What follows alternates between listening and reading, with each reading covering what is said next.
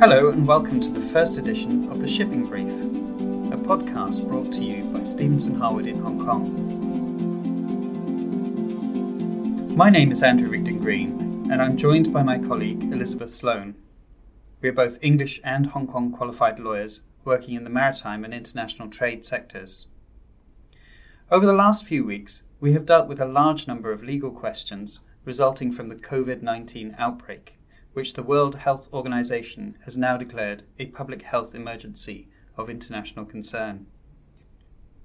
Although the outbreak of COVID 19 continues to evolve, at the time of recording, some of the issues we have already seen are the suspension of sales contracts which have resulted in the premature termination of shipping or other connected contracts, requests for bespoke wording to be added to contracts to protect parties trading to or in China, and notices of force majeure that have been precipitated by the economic effects of the outbreak.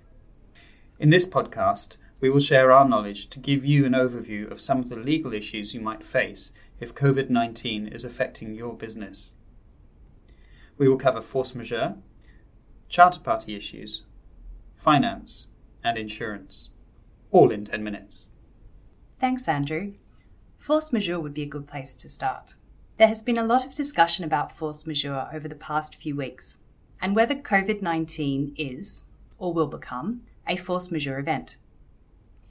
We have heard reports of companies issuing blanket force majeure notices to their trading partners, and certain authorities in mainland China issuing notices said to exempt performance by Chinese companies. So, what is a force majeure notice? And what is the consequence of giving or receiving such a notice? Point one, and probably the most important point to take away from this podcast, is that force majeure does not have a special legal meaning under English or Hong Kong law.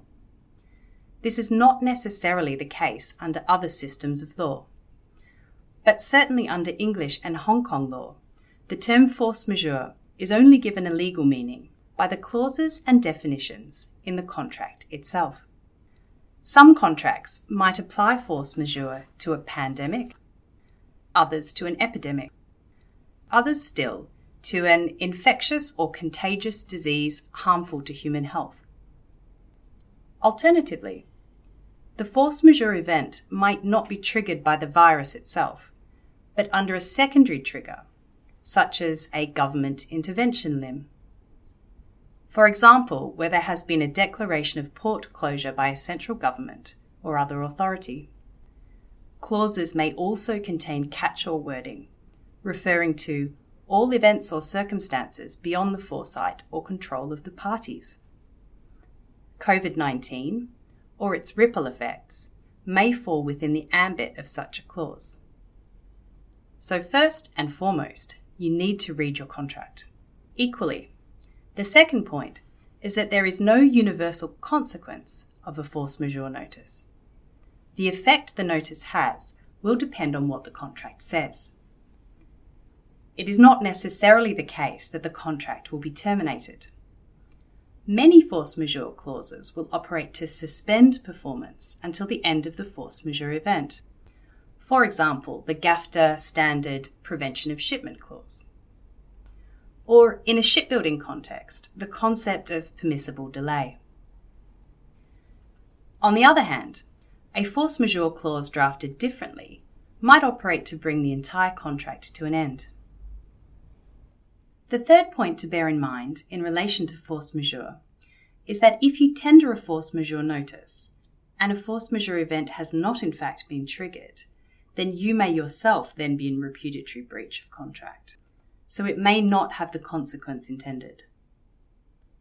The fourth and final point to be aware of is that if you are sitting in the middle of a chain of trading contracts, what may be a force majeure event under one contract may not be a force majeure event under another connected or related contract. There is therefore potential for this to cause an uneven allocation of loss across a chain of international trading contracts. This issue is complicated by the fact that many civil law jurisdictions, including China, allow parties to plead force majeure as of right, irrespective of whether or not there is a force majeure clause in the contract. if different contracts are subject to different governing laws, this may impact on a party's ability to plead force majeure within the same set of commercial relationships. Thanks, Liz. In addition to force majeure, we have been asked a large number of questions relating to chartering and ship operations, time and voyage charters, and contracts of affreightment. I will touch briefly on some of the issues to watch out for when looking at the allocation of risk between owners and charterers. Looking first at seaworthiness. A vessel may become unfit to receive and carry cargo after calling at an area infected with COVID 19. Either if she is refused entry to a subsequent port, or if compulsory quarantine or fumigation is required. This may make the vessel unable to carry the intended cargo. Owners may then be in breach of their obligation to provide a seaworthy ship. In addition, if a vessel has called at an infected area, or crew has joined from an infected area, or has fallen sick, the vessel may not have sufficient crew to provide the service required. The vessel may be unseaworthy, or may be placed off hire. Turning now to off hire. In most time charters, no hire is payable for time lost caused by a deficiency of men or by any other cause preventing the full working of the vessel. The issue of delays or deviations caused by quarantine may also place the vessel off hire. Quarantine processes, as a result of infected crew members, may amount to a deficiency of men, whilst activities such as fumigation may prevent the full working of a vessel.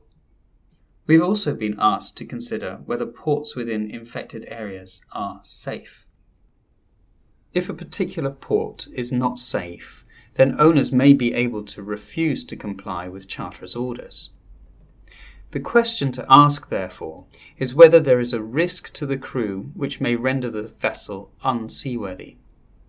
However, if the risk is simply that the vessel may be quarantined at her next port of call, this may not be enough to make the port unsafe.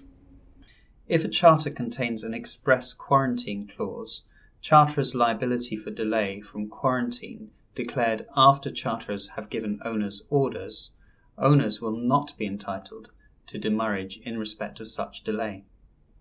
Some charters require a vessel to be free from contagious disease before laytime can commence. Others allow notice of readiness to be tendered whether in free pratique or not. The question as to whether additional quarantine requirements or health inspections are exceptions to laytime will depend on the wording of the Charter. Owners and ship managers also have responsibility under employment law to take full precautions to protect their crew by overseeing hygiene, reporting any symptoms, and limiting crew's exposure to COVID 19. Last but not least, the Hague or Hague Visby rules may exempt carriers from any loss or damages arising or resulting from quarantine restrictions. The deviation exceptions may also protect a carrier for deviation in order to save life at sea. The effects of COVID 19 are not limited to ship operations, however. The ship finance industry will also be affected. Well, there are a few points to bear in mind looking at COVID 19 from a financier's perspective. Where a lending or leasing arrangement involves a bareboat charter with a hell or high water payment clause, the borrower or charterer will be required to pay hire no matter what. So that's regardless of whether the ship is earning. In the current economic climate, the potential problems here are obvious. If the COVID 19 outbreak continues, it's possible that the borrower could redeliver the vessel under the bareboat charter, or might even become insolvent. In effect, the financier may then be in a situation where it becomes an operational shipowner and is exposed to the general commercial shipping market. This includes exposure to the operational and legal issues that Andrew has just covered. There may also be an impact on the material adverse change clause or loan to value covenants. There may also be an impact on the material adverse change clause or loan to value covenants. So, Andrew, how about insurance? Is there insurance available to protect against COVID 19 or similar risks? Again, it depends. Insurance is another area of law where, like force majeure, coverage will depend on what is written in the contract. So the starting point is to read the policy. In very general terms, many insurance policies may cover disease, but they will contain exclusions for global pandemics. This is because of the difficulty in understanding the definition of such event. Standard business interruption insurance cover is usually only triggered by physical damage to property or equipment. The fact that a virus has emerged does not necessarily mean that there will be physical damage. Some businesses may have purchased contingent business interruption cover, however. This will engage only if the specific contingency described in the policy is met. For ship owners, their P&I insurance should cover a number of losses relevant to the COVID-19 outbreak. For example, delay related to cargo loss, quarantine, or port closure issues, or in fact losses arising from crew illness or death, repatriation, and substitution. In the event that disputes arise, the legal costs of defending claims may be covered by defence insurance. That's about all we have time for today.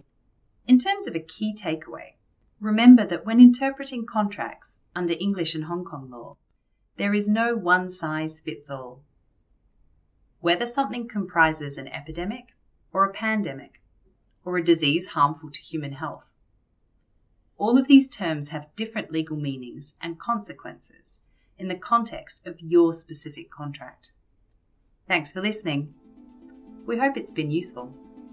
If you have any questions, or if there's a particular topic that you would like to hear about in our next podcast, please let us know.